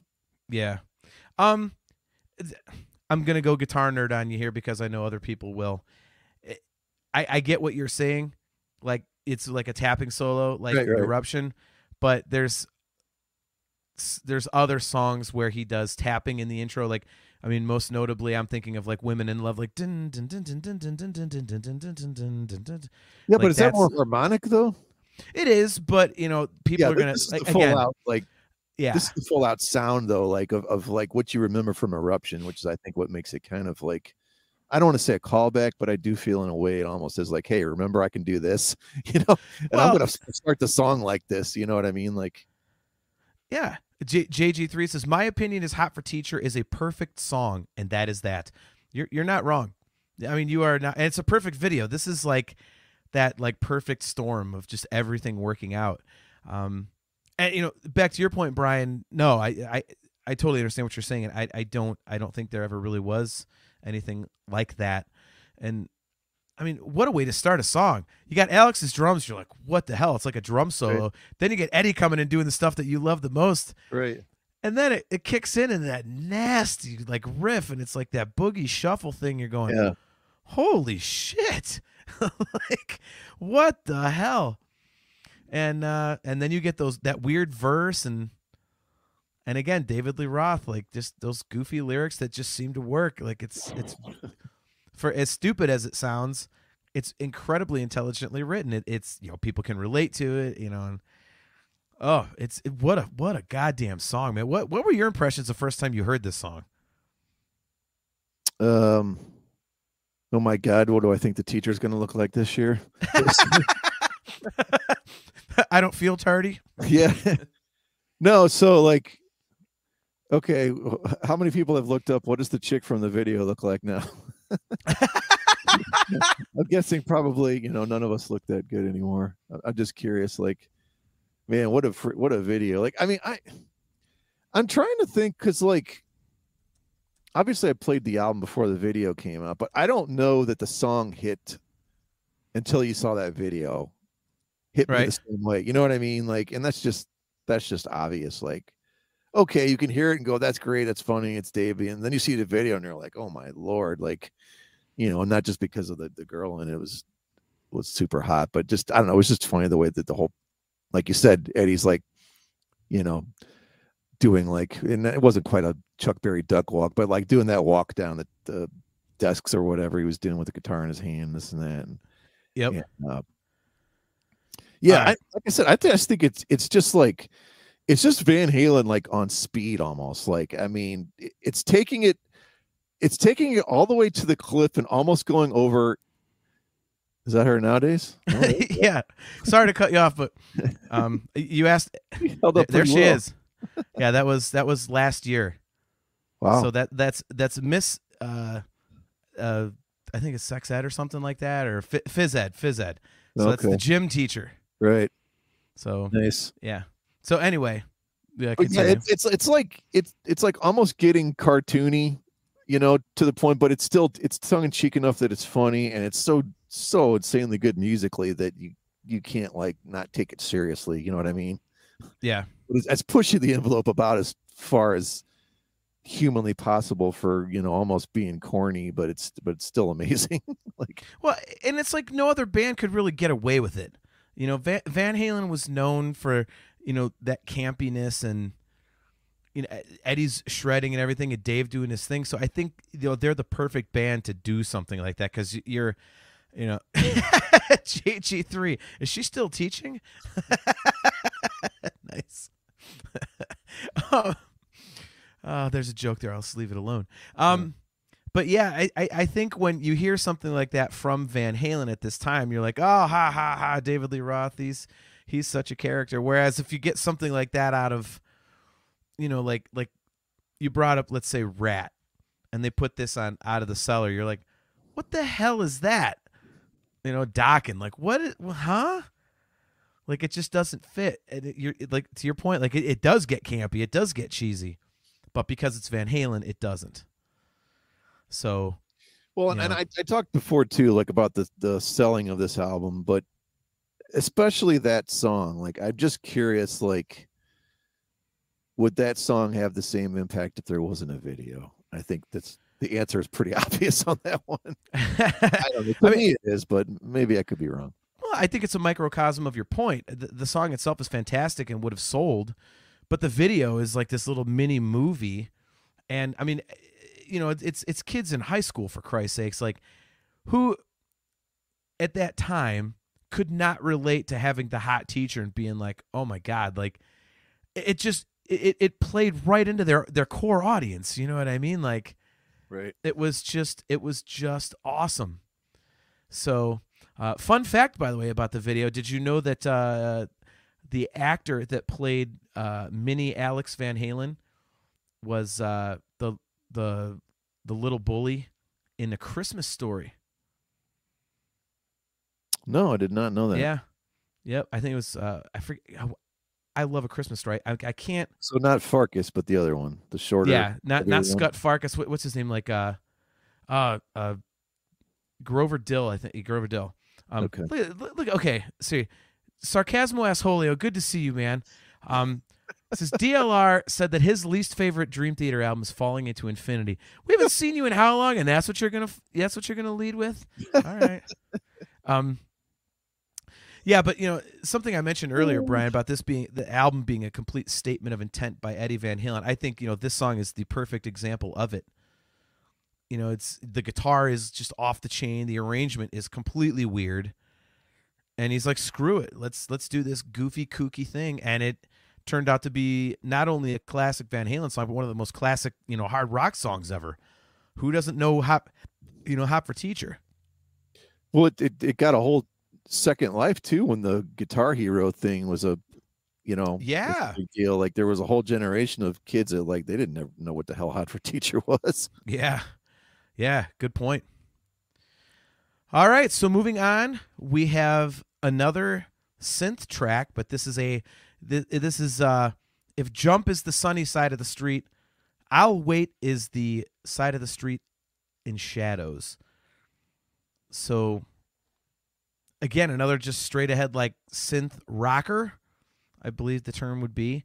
And, um, man, I this is another song I think that is underrated, but I'm glad they threw it in on all the tours. Once Wolfgang got in the band, they were playing. I thought it was a really cool addition. It was kind of like a deep track. I... Again, this is one of those songs I think would have been a bigger hit and more recognized if it was on one of the other records, because I think it's catchy, the groove is there, and it's it it's that darker side of Van Halen that, you know, like, for example, this song would have fit perfectly, I think, on Fair Warning. It's got that, you know, kind of, you know, it's it's not very upbeat, and it's but man, it, it moves. So I could easily see this on Fair on, on Fair Warning. So I love it. I know that this. I, I okay. I want to. I want to. I want to get your opinion on this. Do you think this might be the most divisive song on nineteen eighty-four? I, I think this is the only song that fans might ever really debate as to whether or not they like it. What do you think? I can see that. I. It is absolutely my favorite Van Halen song of all time. I think. I'm going to disagree when you, you said something kind of like straight ahead. I think this thing is anything but straight ahead with the, the, the chord voicings, the keyboard sounds he gets. Like, I remember hearing this and like, how the hell do you get your keyboard to, to sound like that and get all these cool sounds out of it? And, and like, how do you help do you get it to fit a Van Halen song? You know what I mean? If Dave right. to sing over it, it's not like, I just, I just never, you know, it's not going to be up there with, you know, what we heard on the first album, obviously, you know, in terms of innovation, but I had never heard anything like this. And I, I don't think it gets anywhere near the credit for for what it is. And you made a good point though about, you know, it's the dark side, this is the dark alley, the dark side of the, the street or whatever. Um, and I don't, I was trying to listen to this again a few times. Like, is, am I right? There is no guitar until you get almost to the chorus. Basically, it sounds like it's all keyboards. I, I don't, think yeah, it's, it's, yeah, there is. Yeah. I don't think there's any guitar in there at all, which is very, I don't know that they have another song that's, that does that. Cause even all of the keyboard heavy stuff on fifty-one fifty, the guitar's playing a rhythm almost all the time, at least. I mean, the only thing you could really kind of compare it to, and, and this is a weird comparison because I don't, I, unless you're like a Van Halen aficionado, um, I think the only one you can really bring up is when the cr uh, Cradle Will Rock, because that whole song, I mean, there's the guitar solo in the middle, but the rest of it is not guitar. It's a Wurlitzer electric piano run through his Marshalls. So and, unless you know what you're, that that's what's happening, I, I don't think you would know that, you know, that's what you're listening to. So, um, yeah, I mean, good point. This is, this is kind of an anomaly in the Van Halen catalog. I think, man, see, I'm sure now, now you got me going through the whole catalog to try and find out if there's another one, and I can't think of one. So, so this is one of your top Van Halen songs, huh? It's my favorite. Yeah. This, this, I'd probably put this one, one in Mean Streets too. Um, but yeah, I, I, I, this is just so unique. There's nothing else in the catalog that sounds, we've talked this before about Dream Theater, and there's ones that just nothing that sounds like it at all. There isn't a song anywhere to me that sounds remotely like this that they've done. And uh, I don't know, I love it. It's it's it's weird, like you said, it, it's like dark, but then it's like the chorus comes in and you're like humming along and you're kind of feeling good too. It's, I don't know, you're feeling good about feeling bad. I don't know. It sounds dumb, but there there's a dichotomy there for sure. But man, it's a, just kill. I mean, Roth's melodies on these, I don't know. So did he write all the vocal melodies too then? Yeah. Mm-hmm. Okay. So I mean, his vocal melodies on this are, are are off the charts. I love what he does on this one. Well, I'm I'm going to correct what I just said. On the record, the writing credits go to David Lee Roth for this one and and Van Halen. However, do you know who actually should have gotten songwriting credit for "I'll Wait"? Do you know this? I do not know that. Mike McDonald of the oh, from Doobie, Doobie Brothers. Brothers. Yeah. Wow. So, so again, I was listening to Ted Templeman's book and Noel Monk's book today. And, um, basically what happened was Eddie and Alex had had, you know, this key, the keyboard riff for "I'll Wait" sitting around for a while, and they were messing with it and, and, and they couldn't, couldn't come up with anything. And David Lee Roth was not into the keyboard stuff. Ted Templeman wasn't either. And Ted tells a story that they had had it for a while, and Dave went to Ted and said, "Hey, do you think Mike McDonald would work on this with me?" He's like, "Holy crap, yeah, like, let me ask him." And they had never met, but they got together, and Michael McDonald came up with, uh, you know, helped with the lyrics and obviously the melodies and stuff like that, and, uh, you know, turned it from just kind of like a, a, a jam thing into like a full finished, you know, piece. And Mike McDonald and Ted Templeman were really tight because they did all, all the Doobie stuff together. And Ted said that when they went on the road, like, they would room together, um, and they actually would like hang out socially and all kinds of stuff. They were really good friends. And that this really damaged their relationship, because when the record came out, Van Halen did not credit Mike McDonald. Mm-hmm. And he was pissed as hell. And Ted said that it really damaged their relationship. So, yeah, Mike McDonald of the Doobie Brothers is actually the one that's responsible for making "I'll Wait" what it is. So interesting. So, yeah, all kinds of factoids. So I may not be able to pronounce Panama, but I know other stuff. I know the so. guy from the Doobie Brothers had something to do with this.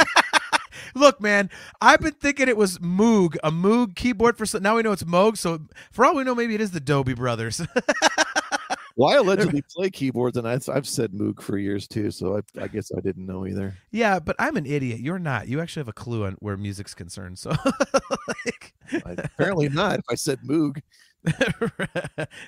Kale, such good photography. Yep. That's definitely a Rothism added to some Mike McDonald stuff. Um, J G three says, Atomic Punk is one of my favorite Van Halen songs. It's not on this album, we're aware, but I'm just, I'm just throwing it out there. I feel it gets underrated a bit like this song. Can anything on the first record really be underrated? I, I mean, Van Halen one is, is one of the greatest rock records ever and definitely one of the greatest debut albums of all time. So I don't think anything on there really gets underrated except for maybe Little Dreamer. So... I, I don't know if I agree with you on that either.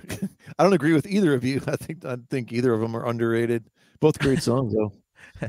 J G three, one more and we'll move on. He said, J G three says, I actually said timbre in a college vocal class instead of timbre. Yep. Hey, you know what? You know what, Jay? Tons of people do that, so don't feel bad. Um, so that's that's actually not as rare as you think, so you're you're safe. All right, so let's move on to a quintessential Van Halen boogie. And I mentioned Alex Van Halen's right hand going nuts earlier, and this is the song that gave him the biggest workout, Girl Gone Bad.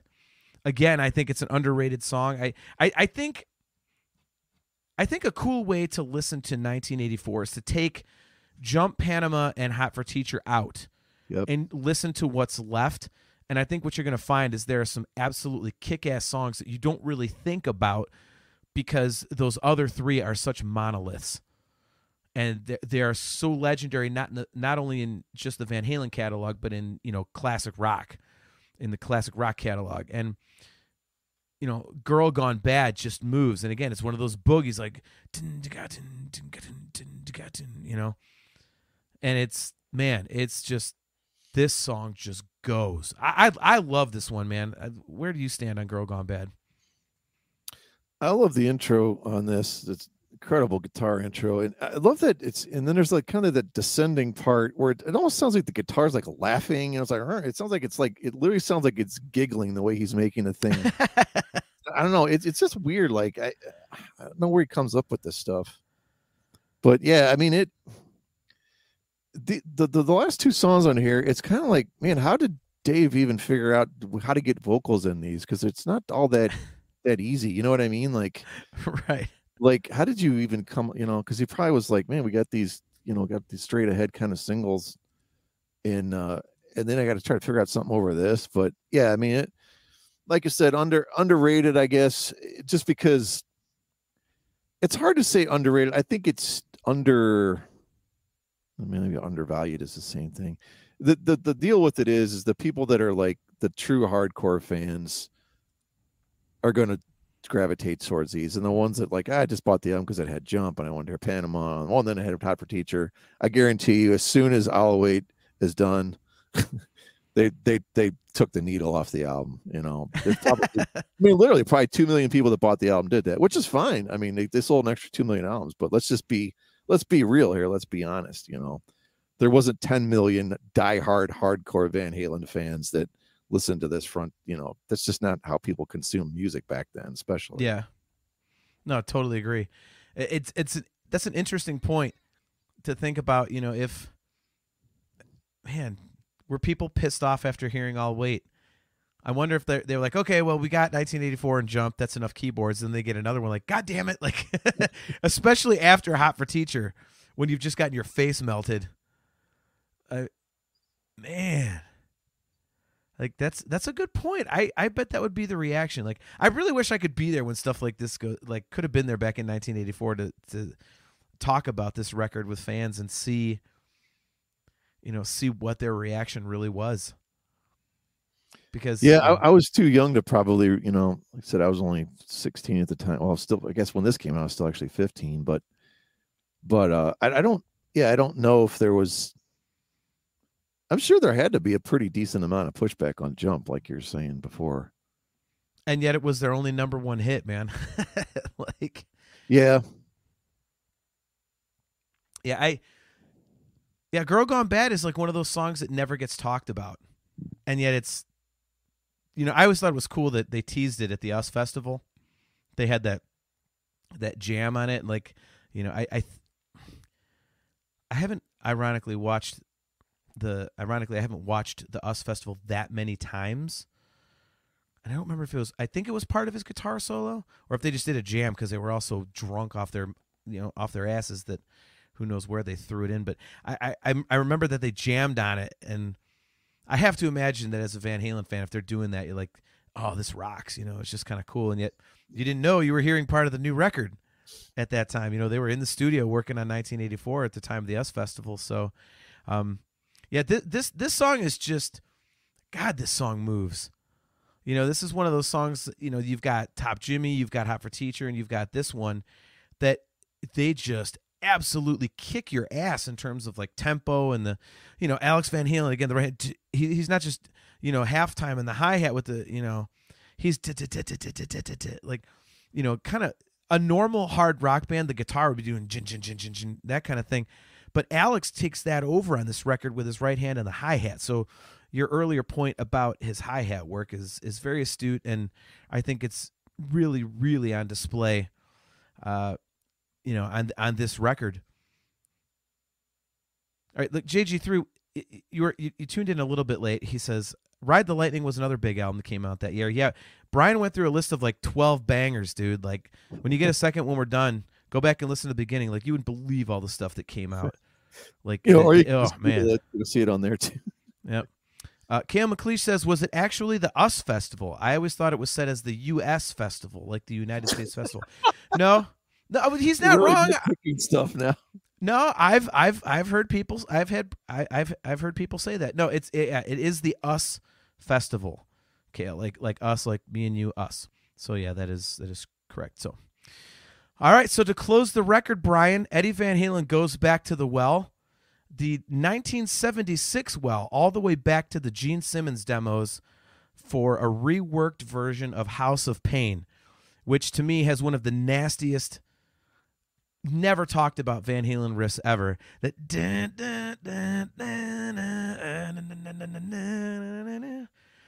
that absolutely rules.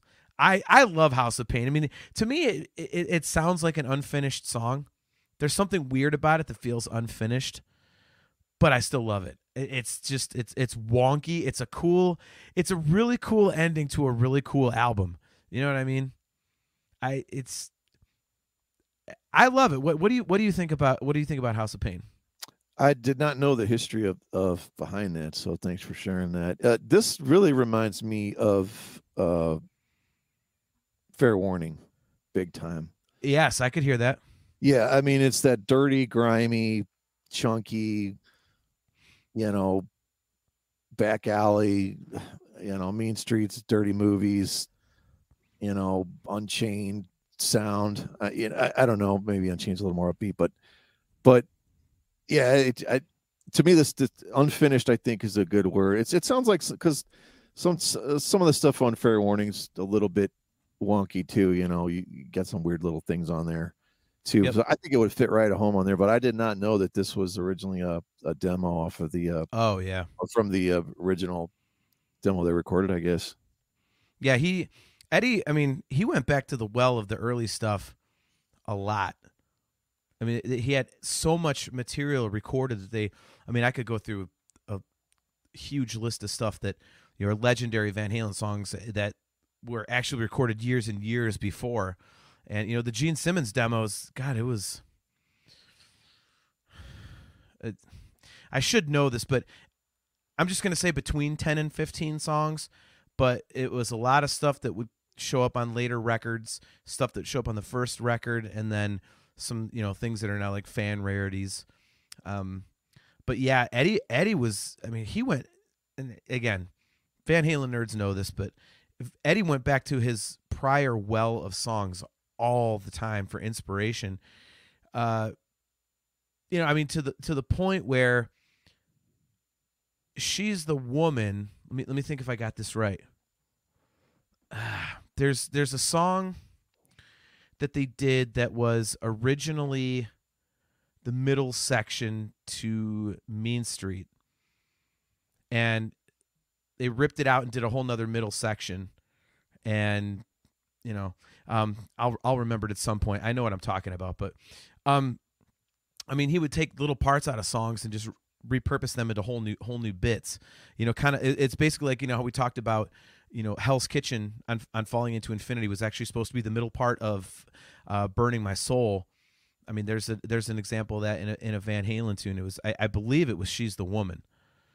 And uh, that was supposed to be like the middle part uh, of uh, uh, Mean Street. So I, I, I'm getting the story convoluted at this point, but Van Halen fans will know what I'm talking about. But yeah, and, um, you know, House of Pain was one of the earliest things they ever recorded, and it appeared as the last track on the last Roth record. So, and it is reworked. I mean, that's the one thing, is like none of the stuff that he pulled from, at least not much of it, was exactly like it was in nineteen seventy-six or whatever. But, um, you know, a lot of, a lot of this is intact. And one last time, man, that boogie in the middle, that guitar solo, holy crap. That's yeah. just, it, I, I love when they do that. 'Cause I mean, it, it reminds me, it, it's kind of ironic in a way. Um, if you go to Balance in nineteen ninety-five, which I'm sure, you know, you're familiar with, yep. the song Feelin' at the end, It's it's the last song on Balance, and it's, you know, a, a slower tune, but for the solo, it it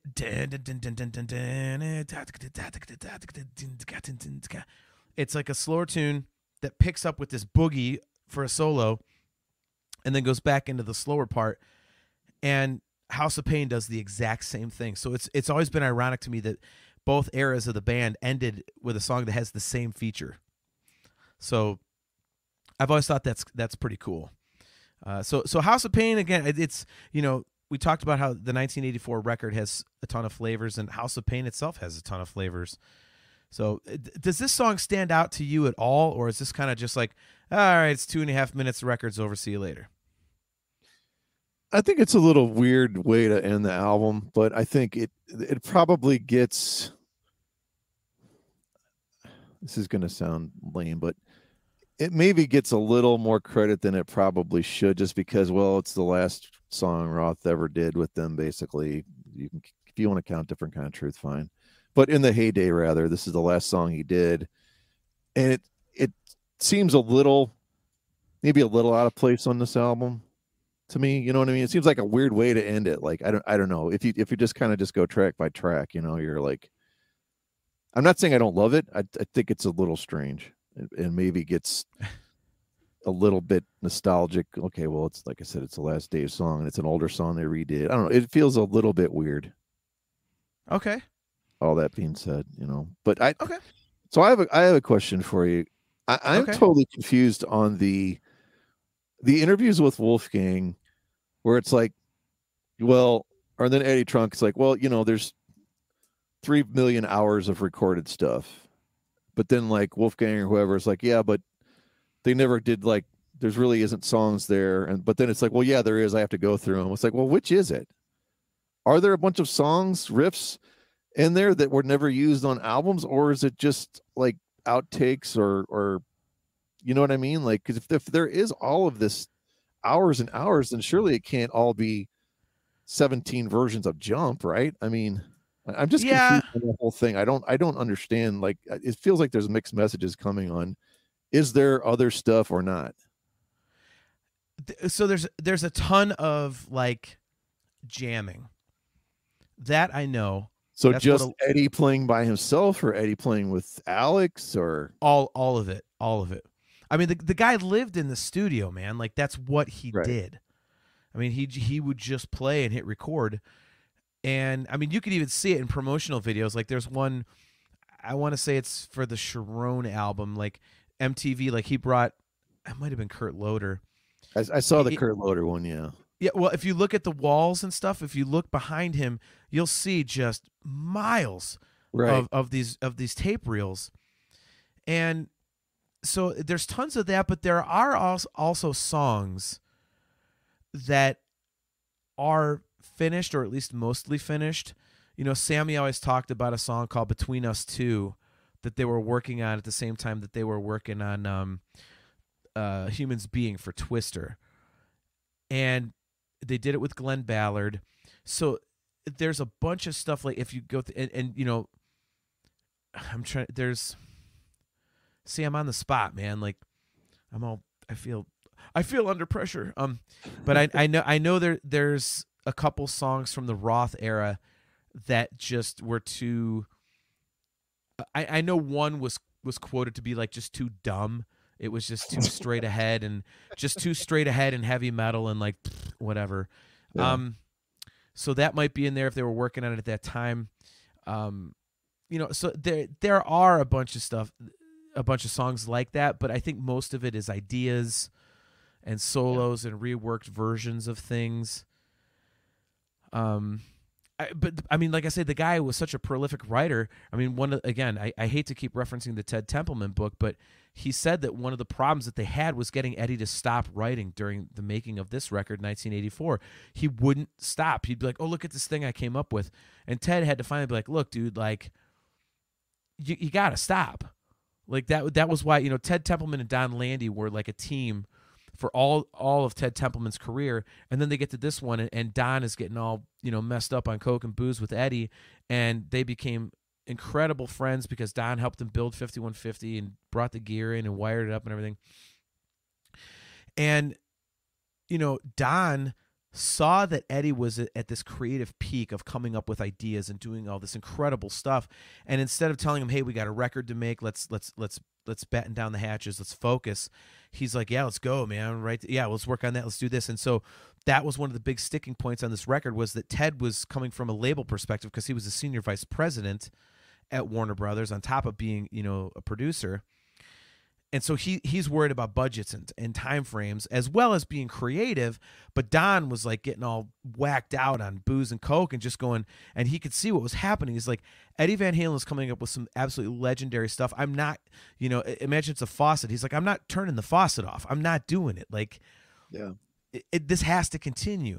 So that was where a lot of the headbutting came came in, in terms of the, you know, the creation of this album. So in terms of what's in there, I would have to think that it'll come out at some point, at least some of it, but I don't think it's going to be for quite a while. But I, you know, I, I, I think at some point,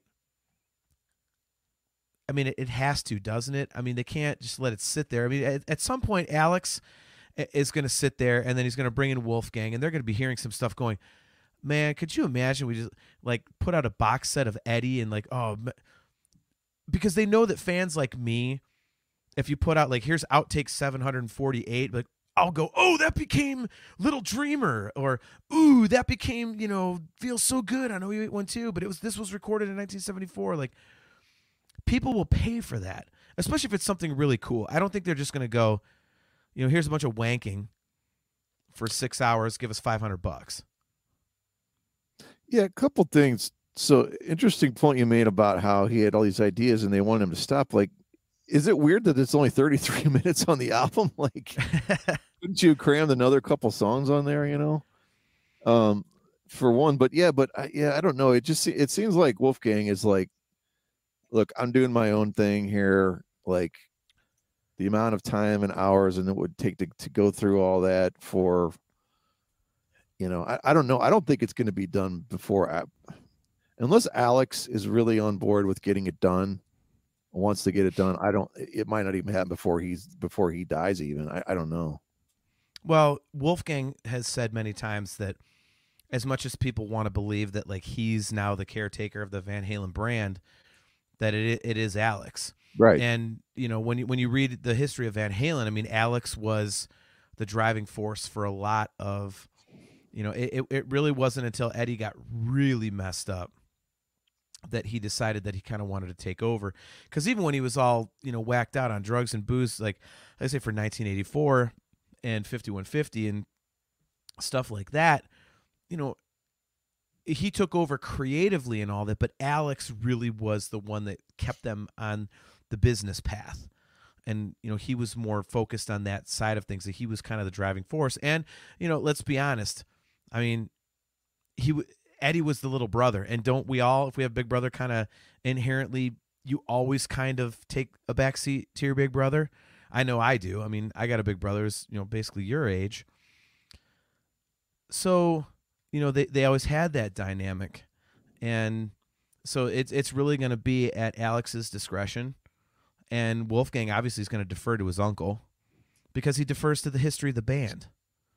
Yeah. So, and he knows that, you know, he's a part of the history of the band, but Alex is the history of the band. So I, I think that's where it's going to come from, you know. J G three, he says, so there's hope, maybe. Yeah, I, I don't, I, I really don't think that we're, we've seen the end of what we're going to get, at least, you know, in terms of Van Halen recordings. I mean, it's not going to be anything new, obviously, but, um, you know, I, I just wish they could get their shit together to do like an Eddie Van Halen tribute, but obviously David Lee Roth is, is completely getting in the way of that, which is just staggering see, to me. But I don't, I don't, I don't know. I, I don't want to see, I have no desire to see that. It, to me, it just sounds like may, maybe if, you know, Sammy and, and everybody got to, like, why can't Sammy just do it without, like, they don't need Dave, who cares? Like, well, Sammy's already doing it. I mean, he plays a whole bunch of Van Halen stuff yeah, in his, in his know, solo I shows. I know. I mean, but I mean, wouldn't you want to see? I mean, sure. I mean, Wolfgang just said it like it, less than a week ago. He's like, look at Foo Fighters, like they can get their shit together to do these two massive, you know, tribute concerts to Taylor Hawkins. Like, notice how Van Halen can't get one together for Eddie Van Halen. I guess my thing on it is it's not going to be like, like you're on board as thinking the Pantera thing is cool, right? Oh, yeah. Oh, yeah. Okay.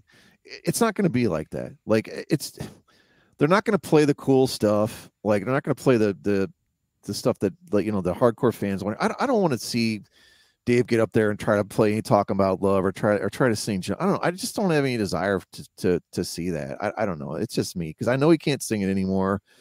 And then if they get a bunch of different people to come up there and sing that stuff that I've heard eight million times, I don't. I just don't think it. I don't think it. I don't know how to word this. I I don't think it really pays tribute to Eddie. I think it's just a bunch of clowns getting up there. Like we all know Eddie's amazing. Like. Maybe figure figure out a, a better way of doing it, I guess. Figure out some way to do it. I, I don't know what that entails, but so do you, you follow what, do you follow what I'm seeing or no? Yeah, I do. But I mean, think think about those two Taylor Hawkins tribute shows. I mean, no offense to Taylor Hawkins, so that's not where I'm coming from this, so please no one take offense to this. But if you can get two shows of that size together for the drummer of Foo Fighters, how in God's name can you not get something like that together for probably the greatest rock guitarist of all time? I mean, Taylor Hawkins was amazing. Great personality, great stage presence, you know, one half of, you know, Foo Fighters, which is a huge band, absolutely huge. But you don't see like almost every drummer on the planet walking around being influenced by Taylor Hawkins some way or another. Eddie Van Halen, everybody that's picked up the instrument and plays rock of some form is influenced by Eddie Van Halen in some way or another. And yet they can't get something together. And it's like, I, I, I, oh, the whole thing is just infuriating to me, man. Like I, I get where you're coming from. You don't want to see a bunch of people hacking it up and all that, but it's like, I want to see something. And, and you, you know, what's one of the main reasons I want to see it. And this is going to be incredibly petty on my part, but David Lee Roth is such a cock. I want to see it happen just to spite that guy. How, like, how big of an ego do you have to have to where a guy like Eddie Van Halen passes away and you were lucky enough to play with this guy, and yet you're the one being a pissant and a roadblock, it, you know, clogging up, you know, clogging up the works in terms of booking a show that is a tribute to the guy? How can you have such an such an incredibly sized ego that you can't put that aside for one or two nights to let the world kiss that guy's ass? Because let's face it, as much as everyone loved Dave and everything, Eddie was the band. Everyone kissed his ass more than Roth's anyways. Well, I, I think mentally there's stuff going on with, with Roth. I think he's kind of lost it a while ago. Like um, in nineteen seventy-eight? No, but you know what I'm saying. Like, I don't know. I just think he's an old guy that's just like, I don't think, I don't think he has the energy for something like this. And he doesn't, he doesn't have the energy and he doesn't have the interest to do it justice. And he probably kind of knows that. So I almost, I'm not going to, I'm not going to sit here and applaud him or give him credit for that, but I will in a sense. Better not. I think he honestly does not have the energy to do something like that and to be a part of it, or to know how to take direction to do it. And like, I don't think that Wolfgang wants to orchestrate it, and Alex's personality is, is not so that he can be the one to orchestrate it either, if you follow me. So I think that's kind of where the whole problem is. I'm like, going to disagree like, with you a million percent.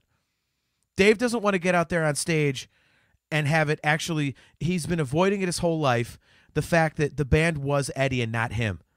Not his stupid frog croaking shit ass that's been absolutely putrid for the last fifteen years. Not, you know, his crappy solo career, which was good for one and a half records. Eat 'Em and Smile was good, half of Skyscraper, and then it was trash afterwards. It was proven that he was not the band when every Sammy record went number one. Ross' career went in the toilet while Eddie was still kicking ass. He doesn't want to get up on stage and have that actually the whole world see it, even though the whole world already knows it. That's what, it's his ego. It's not that he can't do it. What the fuck does he care? Did you hear him on those last couple tours? It sounded like somebody hitting a hitting an animal on the road. It sounded like the noise a, a raccoon makes when you when you run over it. He was terrible. Like, he's going to give a shit about sounding terrible for two shows tr in tribute to Eddie Van Halen? No. It's not all about him. He doesn't want the spotlight off of him, so he's being a cock about it. I'm sorry to be an ass, but especially today, like, man, fuck David Lee Roth. Van Halen's about Eddie Van Halen. Fuck David Lee Roth. At least Sammy Hagar, say what you want about him. I love the guy personally, and, you know, he, he talked a lot of shit in his book, which maybe he shouldn't have, but at least we get some stories, which is good. It's entertaining, whatever. At least he acknowledges the greatness of Eddie. It's like, yeah, I'd be, I'd do a tribute to Eddie anytime. He admitted that Eddie was the center of the damn band. He admitted Eddie's greatness. Dave is always like, no, it's no, not him. It's me. It's about me. It's, I'm Diamond Dave. Fuck you, dude. I'm just pissed because we could get, I could get one last time to go see a tribute to Eddie, and I'm never gonna fucking get it because David Lee Roth is an asshole, an egotistical piece of shit. But you're kind of proving my point is they don't need Dave to do it. But they, they can't do it without him. Why? Why can't they How just do, do it with Sammy? Be, dude, you can't ignore half of the legacy. Then fucking go get, um, I don't know, the dude from Atomic Punks or whoever the hell. I get get get somebody. Get Michael Starr, yes. I mean, seriously, get whoever to sing the Dave stuff. Like, I, honestly, like, who cares? I, I don't know. The, the name... Van is Van Halen. It's not David Lee Roth. Like that, their their name is on the album. You know, his bloodline is is a is now, you know, selling albums out the wazoo. He's an incredible talent. He's, I just don't think they don't need David Lee Roth. That's why I'm saying, like, they're farting around, hoping Roth or or trying to. And I don't think that's why I don't think it's going to get done, because they're screwing around with Roth. They don't need to, and I don't think Alex can can take it on his own to do it unless he just goes to Wolfgang and says, hey, let's just do it without Dave. That's what I think. Because I don't think Dave needs to be there, honestly. He hasn't been in the band since basically whenever. I'm, I'm not going to count that two thousand twelve piece of crap that you love so much. I mean, you admitted he sucked live anyway. Like, he has Fuck not been in the band you. since... Like, dude, he has not been in the band since nineteen eighty-four, literally. As far oh. as I'm concerned. He hasn't done anything good with the band since nineteen eighty-four. So why why make this guy that everyone can't stand be the reason they can't do this? That, to me, makes no sense. That's all, all I'm right. saying. We have a new cage match, and it's me versus you, and the album is A Different Kind of Truth. We now have – we're doing it. A different kind of turd. Oh, up your ass. Up your ass. Uh, oh, my God. You've had, and I could, you've had how many bottles of that stuff now? I had one, you dick. Oh, my God. Give me Van Hagar with Wolf on guitar. Yeah. Wolf of Nature. Yeah, Wolf of Nature. I wanted to bring that up. He says, give me Van Hagar with Wolf on guitar. Dude, I I would pay all kinds of money to see that. Sammy Hagar can still bring it. Even if he's tuned like a half step or a full step down, his show is still entertaining as hell. He sounds great. It's just... It, I would I would love to see that. I would love it. I mean, obviously it's never going to happen, but wow. Wow. Um, yeah, dude, I, I can't believe you're shitting on a different kind of truth like that. That's we're gonna do that. We're gonna do it. Me and you, me, we're gonna go seriously, seriously. You you who kissed the ass of a of a, a dramatic turn of events, you're gonna tell me that oh, you know. God, don't even. Oh, try it, oh, you know don't what? Don't even try it. I am. I am going. I'm going to count the number of tracks on both those records, and maybe we'll have a Van Halen versus Dream Theater cage match. Oh my God! It'll it'll be me, me, and a different kind of truth versus you, and a dramatic turn of events. Yeah, you just got destroyed. My ass. My well, we're ass. only we're only two hours into the show. We should probably wrap this up. That's all right. That's all right. It's a Van Halen thing. So, um, yeah, dude, this this was awesome. This was this was a total blast. Thanks for. First of all, thank you for letting me do this. I mean, this literally is the most influential record of my life. I hated music until I heard this album. I mean, I'll, I'll make this super short if I can. My, my brother's nine years older than me, so when this came out, I was eight. He was seventeen. He was babysitting me, took me across the street where his best friend lived, and he wanted to smoke weed, so he put me down in the basement because they had a bumper pool table that I was fascinated with, so he knew that, you know, he could just put me down there to play pool, and he could go smoke weed. Well, they got tied up and everything, locked the door, so I was stuck in the basement with this big stereo and a bumper pool table and all this cool shit. And I got bored playing bumper pool, so I was like, I'll listen to music. So they had this huge system, and I picked up this tape, and it said Van Halen nineteen eighty-four, and I went, ah, Van, god damn it, that's like, you know, Van, Ludwig van Beethoven, that's what my dad listens to. I hate it. I hate it. But I had nothing better to do, so I popped it in, and like I say, the nineteen eighty-four, the intro came on, the synth track. And I was like, ah, it's just like that Mannheim Steamroller stuff Dad listens to, whatever. Then the riff to Jump comes in. I was like, what? And the drums come in. I'm like, what the hell is this? Then the guitar solo hit. And I was like, what is, oh, my God, what is that? What is that? Oh, my God, oh, my God. Then when Panama hit, my head just exploded. And I so I went through the tape a number of times to the point where I wasn't knocking on the door to get out like I was a couple hours before, like my brother to come get me. He's like, what the hell are you doing? And I was just completely hooked on Van Halen. And it was, I never, ever looked back. And I would go up in my brother's room when he wasn't around. I'd root through his tapes, and I found Ultimate Sin by Ozzy, which is still my favorite Ozzy record. He had uh, Shout at the Devil, V O A, and all this stuff. And I mean, and to this day, every time I listen to nineteen eighty-four, I feel like that little kid. I feel just this innocence, and it's just I, I have those feelings of how I felt when I heard it the first time. And This this record is a roadmap for me. So I, I, especially a day like today, Brian, like I said, like we said earlier, two hours ago, um, Eddie is my hero in, in a number of ways. And, um, you know, to be able to talk about the most influential record in my life on our show is really cool. And I appreciate you letting me do it. So thank you very much.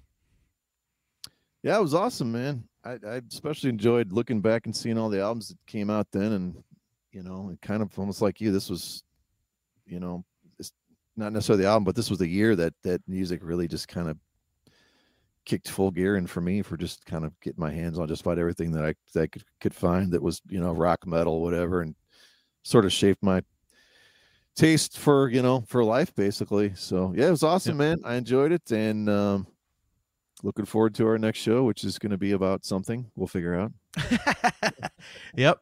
So yeah, we are we are back here live, guys, in two weeks. It'll be on Thursday, October twentieth at seven thirty p m Eastern Standard Time at all our usual locations, Facebook, YouTube, talking into infinity dot com, and the C M S network dot com. So please jump in the chat with us as you did tonight. K L J G three, Wolf by Nature, good to see you, man. Good to meet you. Hopefully you tune in again sometime. Uh, great to see all you guys. So please come hang out with us. Don't forget, we have our fan hangout on Friday, December thirtieth. We've already got a few people lined up to jump on, Brian, which is really cool.